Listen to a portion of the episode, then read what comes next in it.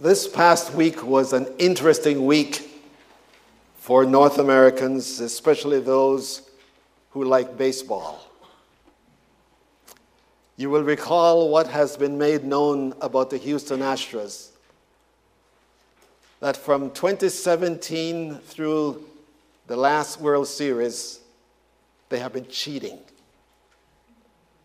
They have had electronic means by which they were able to steal information from the opposing teams, whereby they were able to project to some of their players when they're batting, as well as when they were in the field, what they were supposed to do.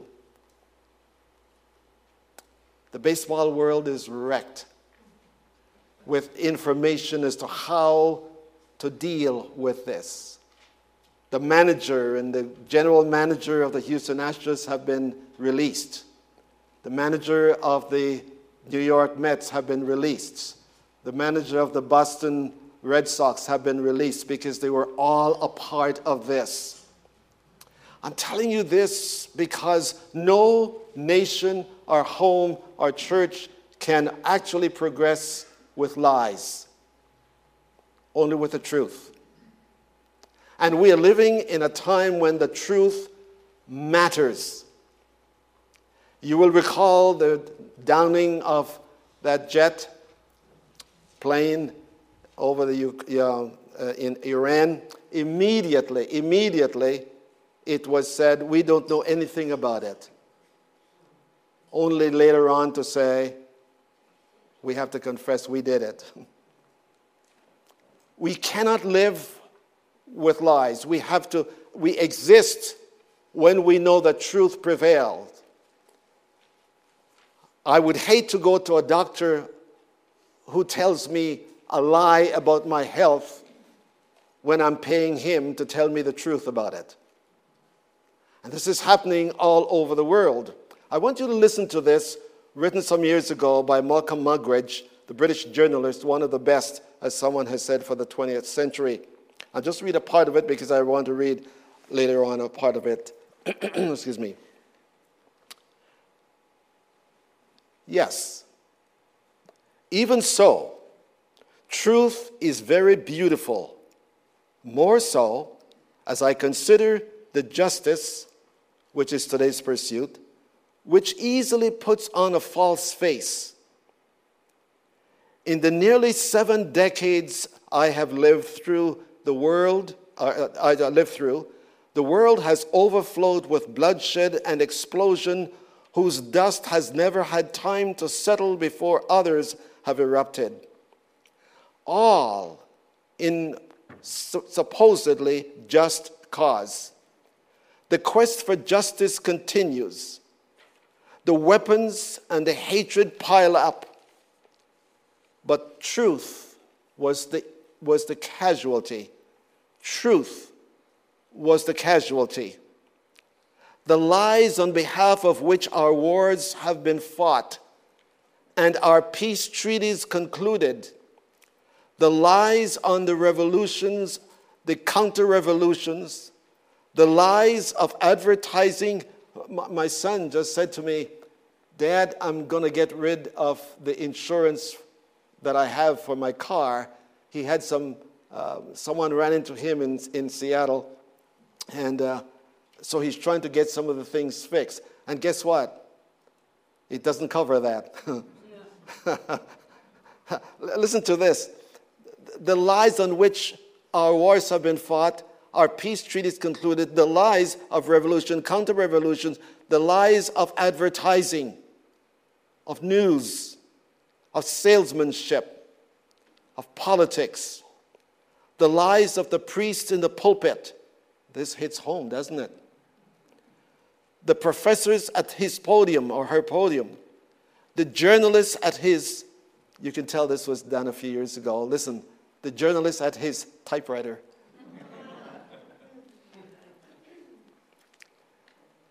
Then he goes on to say, the lie stuck like a fishbone in the throat of the microphone, the handheld lies of the prowling cameraman, and I'll stop there for now. Way back there in nineteen seventy-two, it was important that the truth were told. But something has happened. And I want to use the Bible this morning to show what not only why, why truth is important, but where the lie comes from that we have to be fighting with each day. Consider with me then the basis for truth. The basis for truth. And we're going to define truth in a few minutes. What is the basis? What do we mean by truth? It means that we are able to trust something. That when we speak, people know that we are not speaking in a double-tongued way. Let me suggest to you two reasons why truth is important. Human duty. Human duty depends on it. Human duty depends on it. It happened in the earliest of our universe. Two brothers, Cain and Abel. And Cain became jealous of Abel because of what he thought was the unfairness of God. And he got Abel at a place where he was able to kill him, and he did. And I want you to notice how God came to Cain. We're not told how, but he did. And Cain was not so much afraid because he answered God. And as he, as God said to him, he said, "Where is your brother?" And Cain answered immediately, "I don't know. I don't know." What, what God was, was teaching him and us there is that human duty depends upon truthfulness that is tr- translated in, in, in behavior to, by, by people, to people. Cain, if you are to relate to your brother, you must be a truthful person, because truth is a part of human duty to other human beings. And, and so I don't know means, and, and then he followed, by the way, am I my brother's keeper? Then we begin to make excuses why we can do without having to answer the truth about other people. Winston Churchill made a statement. I was telling my wife about this, that, that really it was interesting. I had, I had to take time to think of it. Churchill said this: "Truth is so important that it must be protected by a pack of lies." Truth is so important that it must be protected by a pack of lies. It seems almost like, like a contradiction, doesn't it? But this is what he's saying. See, God said to, to, to, to Cain, "Where's your brother?" He said, "I don't know." He's covering the truth with a lie. When the Iranian people said we didn't know what happened with the plane, they were covering the truth with a lie. And, and my friends, the, the, the, whole, the whole business, the whole business of behavior in society depends upon truth. If you read your, your um, perspective, I talked about the Cretes. I'd hate to be living in Crete, because in Crete it says they are all liars. Imagine living in a community, in a society where you cannot trust anybody. And God intended that our, our experience on earth be such that we are able to live with trust because truth exists. It is the duty of, of our existence that truth makes its claim upon our lives. Truth will promote trust, build relationships between people and nations. When truth is absent, we live only in questioning about others. I heard a very interesting story about a little boy and a little girl. The little boy had um, uh, something that the little girl wanted. The little girl had the marbles that the boy wanted. And he said, "If you give me your marbles, I'll give you my toy." And he said, she said, "Okay, I'll think about it." And she said, "Okay, yes." So they went home and they got everything related to what they were about to exchange. But he took two pieces out and then took it to the girl. And the girl gave him all her marbles, and he spent his time wondering if she took some out herself. See, when truth, my friends, when truth does not exist within us, we are suspicious of one another. It happens not only in, in business, in politics, not only in the classroom. I, I want to tell you some of the lies that, that, that are coming to us. We shall see where people, where people say that the baby in the womb is not a real child, it, it is a fetus.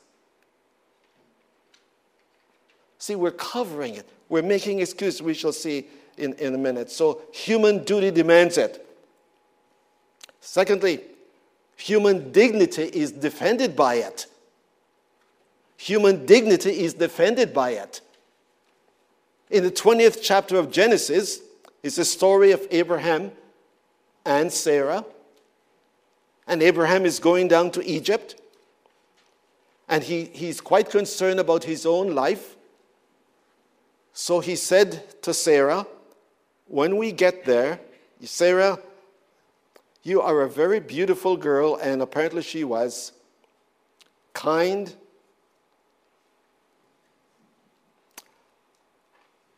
and Abraham said, you know, I don't trust those Egyptians. So guess what, Sarah? When we get there, you tell them that you are my sister. See, if you tell them that you're my sister, listen, they won't harm me. He was using a lie to defend himself when truth should be the defending of a person's dignity. And you know the story, you can read it for yourself in Genesis chapter twenty.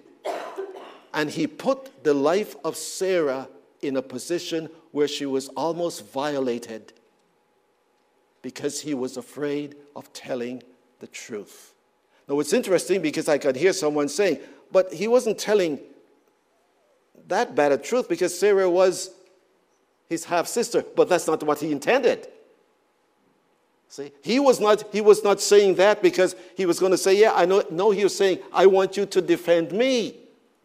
So, so he put Sarah in a position.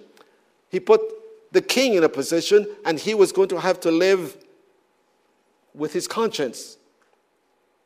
Sir Walter Scott puts it so very, very interestingly.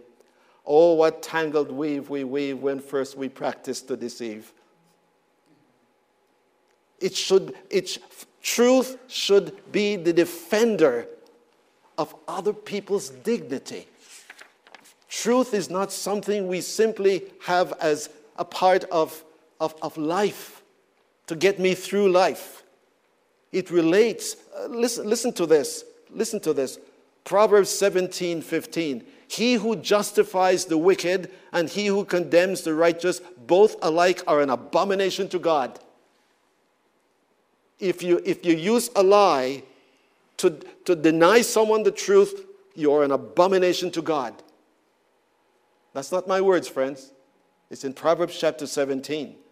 In Isaiah chapter fifty-five, God is pronouncing his woe upon the nations. Listen, woe to those who are wise in their own eyes and clever in their own sight. Listen now, who justifies the wicked for a bribe and take away the rights of the ones who are in the right. Wise in your own eyes. So you're going to use your cleverness, your cleverness to take advantage of people, to deny them what God had given to them. Truth, Says, says Mortimer Adler, truth consists in the correspondence between my mind and what is real. It deals with origin. It deals with meaning. It deals with morality, and it deals with destiny. If anyone tells me a lie about any of those, my soul is in jeopardy. Someone who tells me that I, I came from a slime ten million years ago is telling a lie. And our children are being told that evolution is the means by which they came into the world. Meaning, why am I here? What am I to do to find what life is all about? Oh, morality. Did you see that great march in New York yesterday?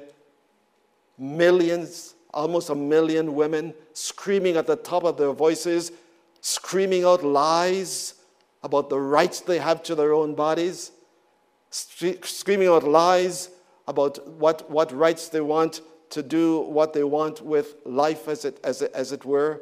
I, I just heard a bit of it, and I didn't want my mind to be filled with, with what they were saying. And so, human dignity, my friends, imagine the worst lie, the worst lie that anyone would have to face is what I call a moral lie. And a moral lie is when you use something good to produce something bad. And let me tell you what I mean by that.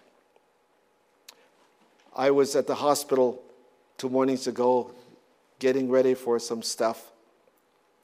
And the, the, the nurse, one nurse knocked on the door, and she looked in and she put her head in and she said to me, "Are you driving a Porsche?"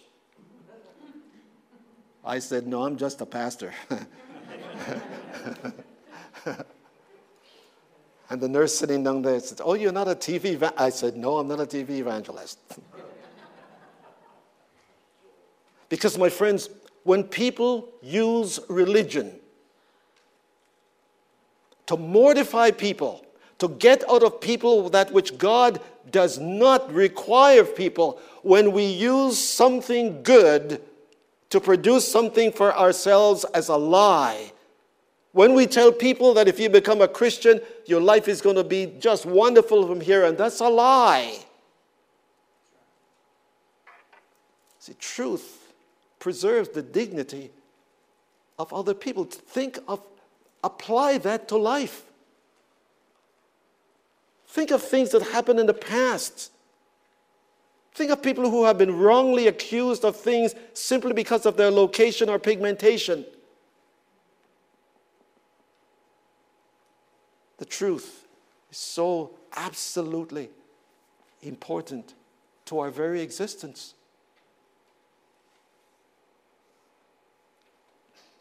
So where does truth come from? This is where we look at our text. Jesus was in front of Pilate. Pilate lived in a world of relativity. Pilate lived in a world where truth was up for sale. Pilate lived in a world that he didn't, he didn't know what could be classified as truth. And so he's talking to Jesus. And Jesus said this to him, "For this reason I came, I came, not from east to west, but from north to south." In other words, Jesus is talking about his incarnation. He came from the place where truth resides, the place where truth exists in absolute perfection, no defection from in any, in any direction. "For this reason I came." Pilate had to come, uh, Pilate had to come into the world to deal with that which makes you very skeptical. When the question was asked, when Jesus said, "I came into the world to, to, to, to be a witness to the truth," Pilate said, "What is truth? What is truth?" Can, can you hear? Can you hear how disdainful he's, he's looking at Jesus, and he's saying, "Are you kidding me? You are talking about truth? Do you know the world in which I live, the Roman world?" When Jesus said, by the way, that "I have come into the world," the word "world" there is not talking about location. The world is really talking about people, the system. "I have come into the system that is extant," the system that controls people's behavior.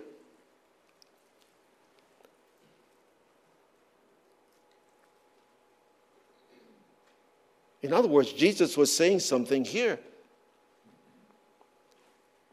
that truth does not reside on earth in the system that we use today. Our system is for convenience.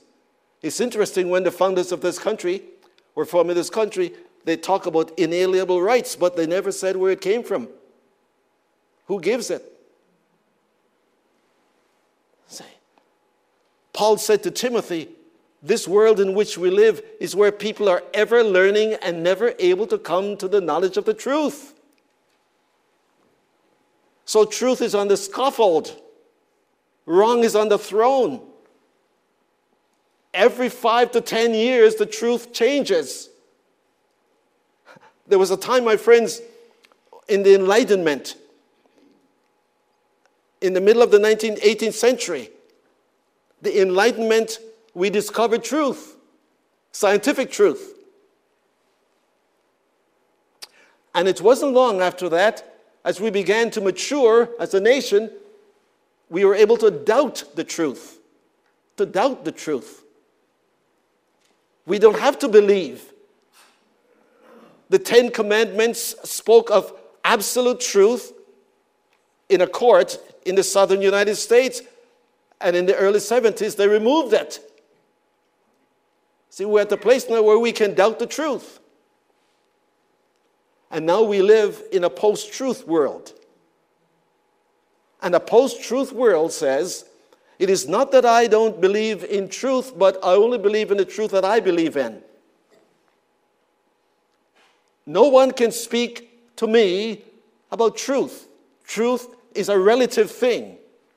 And so, my friends, I don't need to t- take you through all the things we go through right now.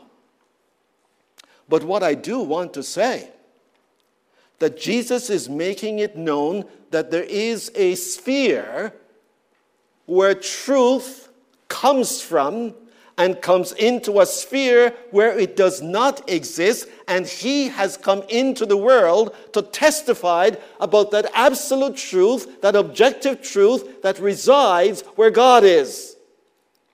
Reading from the Psalms this morning, blessed is the nation whose God is the Lord.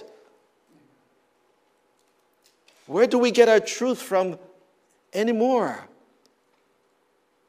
Let me suggest to you, my friends, why you see us grasping for truth somehow. See, Ecclesiastes three eleven says that God has put eternity into our hearts. We live in a changing world with the consciousness of eternity.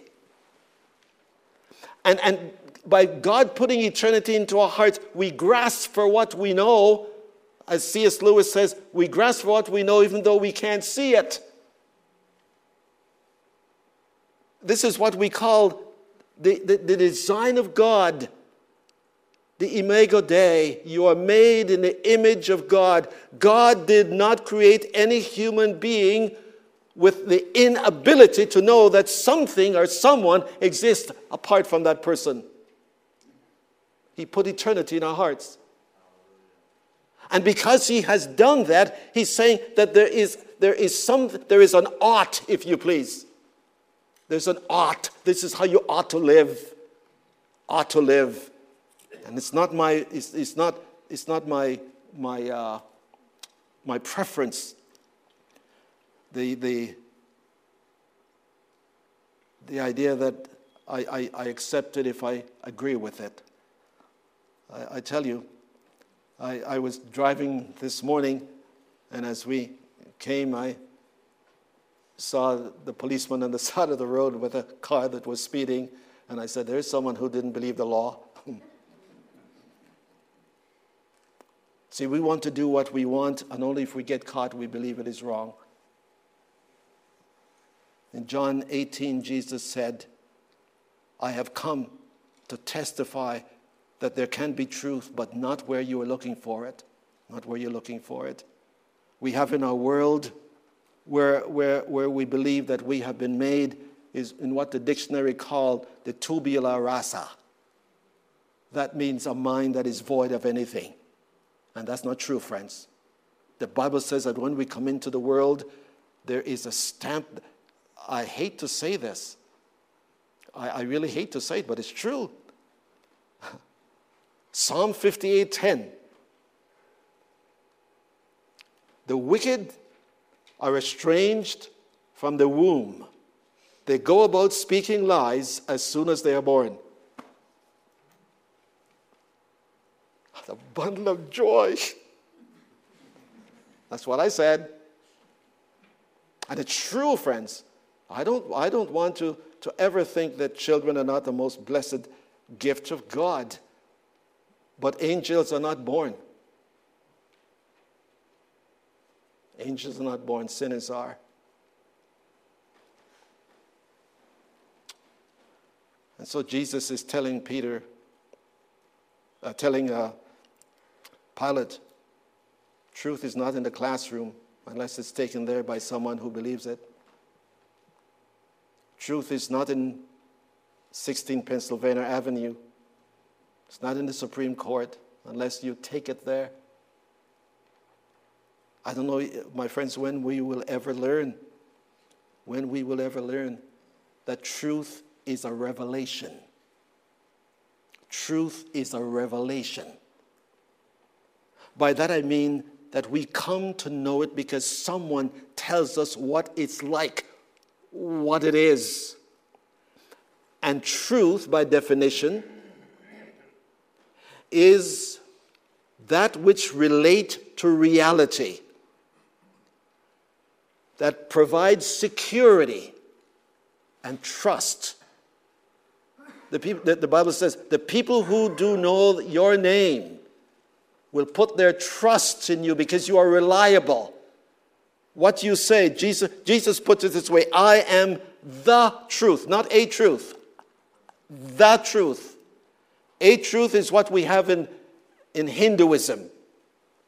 A truth, as, as in Hinduism, you know, Hinduism has about, what, two million gods? And each one has a truth. And someone said, if you if if you are if you are if you are um, um, witnessing to a Hindu, don't talk about truth in isolation because they they're able to accept it anyway. We we accept anything that that you bring. But let me tell you what Jesus is saying. Jesus is saying, for this cause I came into the world to testify to the truth that it exists. Therefore,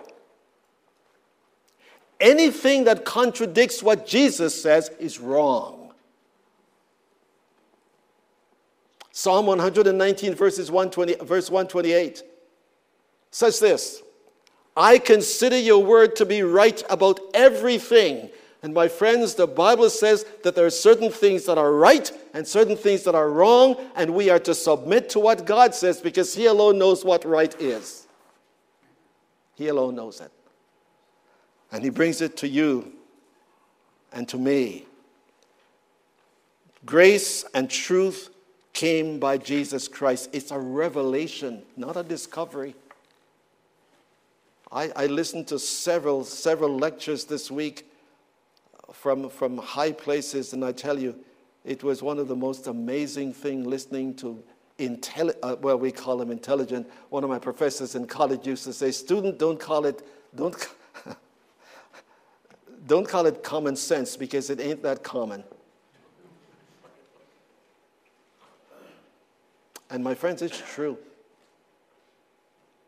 The co- the co-founder of the D N A in a human, in a human being says this, the reason we're here is because spores came from heaven and scattered seed, and that led to your existence and mine. That, that, that's, that's, that's brilliance. Oh, my word. Let me tell you what the truth will do, friends. I want to look at my third point, the blessing of the truth. The basis for it, the bringing of it, no, the blessing of it. We go to John eight thirty-two, John eight. And in John eight thirty-two, we see that truth can be experienced. John eight thirty-two, Jesus said, you shall know the truth.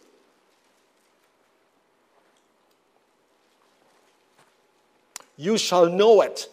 You can know it. And the truth will liberate you. will liberate you. You shall know the truth. Truth about our gender. Truth about our families. Truth about marriage. Anything, everything that the Bible has to say about morality, the Bible speaks of it in truth, not in any other way. I want to, I want to give you an illustration of this, and that's how I'm going to close this message. It is, it is the cry, the cry of the human heart. Let me go back to what Malcolm Muggeridge says. He, he t- tells this story. Ignacio Salone told me once, when he was a member of the old Com- Comintern, that is a, a, a Russian community of, of intellectuals, some stratagems were under discussion. And a delegate, a newcomer who had never attended before, made the extraordinary observation that if such and such a statement were to be put out, it wouldn't be true. There was a moment of, of dazed silence. And then everyone began to laugh. They laughed and laughed until tears ran down their cheeks and the Kremlin walls seemed to shake. The same laughter echoes in every council chamber and cabinet room, where two or three are gathered together to exercise authority. It is not God who had died, it is truth.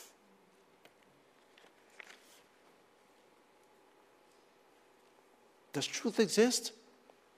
I borrow this from Ravi Zacharias. He said, I was present at the Angola prison. Are you familiar with the Angola prison? It's some place you don't want to get close to. The Angola prison, when you go in as a prisoner, they give you a knife to defend yourself while you're serving time there. fifty-three hundred prisoners are there. eighty-five percent of them serving life without serving time without parole. And and and the governor of that state, I think we're back in nineteen ninety-seven or so, talked to Bruce King. And he asked Bruce King if he would be willing to become the warden of Angola Prison.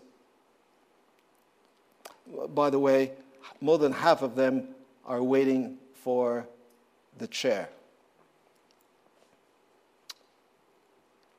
He told the governor, I would accept the position, but only if you allow me to run it the way I think it ought to be run.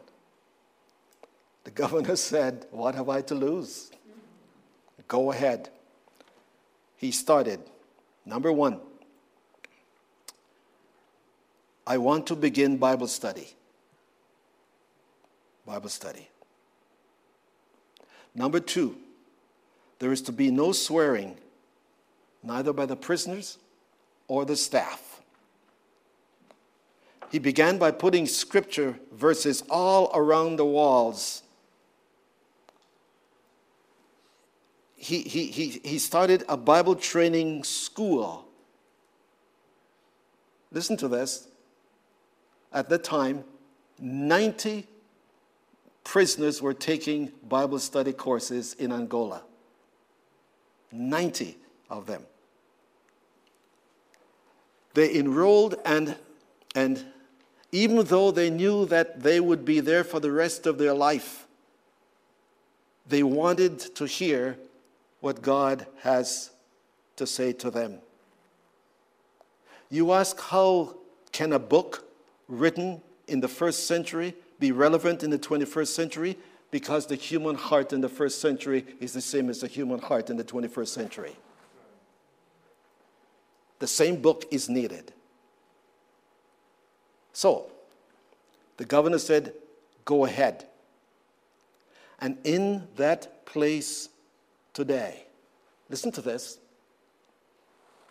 a young woman can walk in the halls of Angola prison and you would not have one bit of whistling, a remark, trying to be, present themselves as lusting after that woman. Respect. Respect. Jesus Christ did not come into the world to make bad people good. He came into the world to make dead people live. This is what we have here, friends. And Jesus Christ, in the twentieth century, twenty-first century, went into that prison and released, released these men. And I don't know if there are women there, but all I read is, is, is, is men. That, that when they re, received Jesus Christ, something happened that transformed their life. They were set free. Now let me give you the effects of truth, because this is where the story becomes even more interesting. Jesus said in verse thirty-six of John eight, "If the Son shall set you free, you shall be free indeed."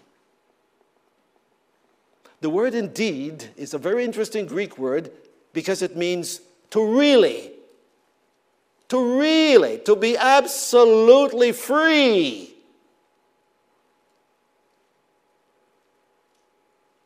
See, verse thirty-two, remove moral guilt. Verse thirty-six restores moral glory. If the Son shall set you free, you shall be free indeed. So Ravi said, he's walking, getting ready to start the meeting. He's going toward his uh, the place where he's meeting.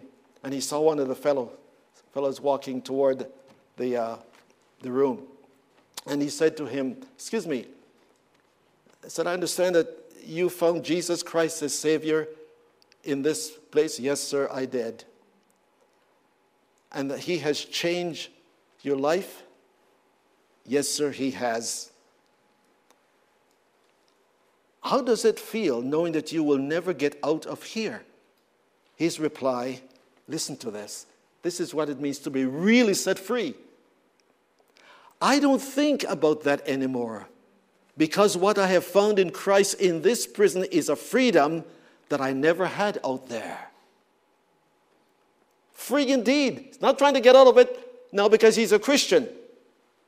Then, then listen to this. "My greatest prayer is for my parents, who think that they are free, but they are not, because they are still in bondage, because they do not know Jesus." If the Son shall set you free, the truth, you shall know the truth. The truth will set you free.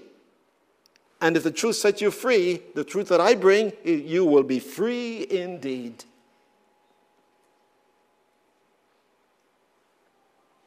This is the truth that doesn't end. It was given in Genesis, and it will continue until Jesus Christ comes. And we have an ought, how we ought to live, because Jesus Christ has brought the truth to us.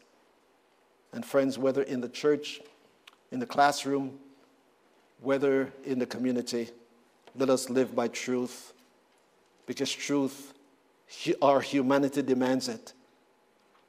And it's a defender. It is a defender of human dignity. Let us pray.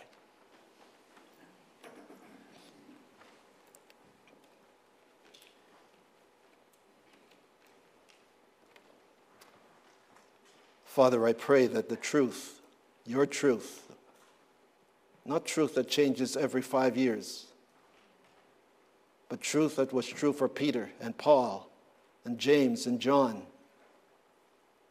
is the truth that will be good for us in the twenty-first century. It has been proven by Angola Prison that prisoners are not, not trying to get out because they know they are guilty, but their guilt has been cared for by the blood of Christ, and their hope has made it possible for them to live. In fact, I didn't mention to the folks here that that man, when Ravi finished speaking to him, was the one who led the service that afternoon. That is to be free indeed. Help us to live as liberated people who exist to liberate other people. in Jesus' name. Amen.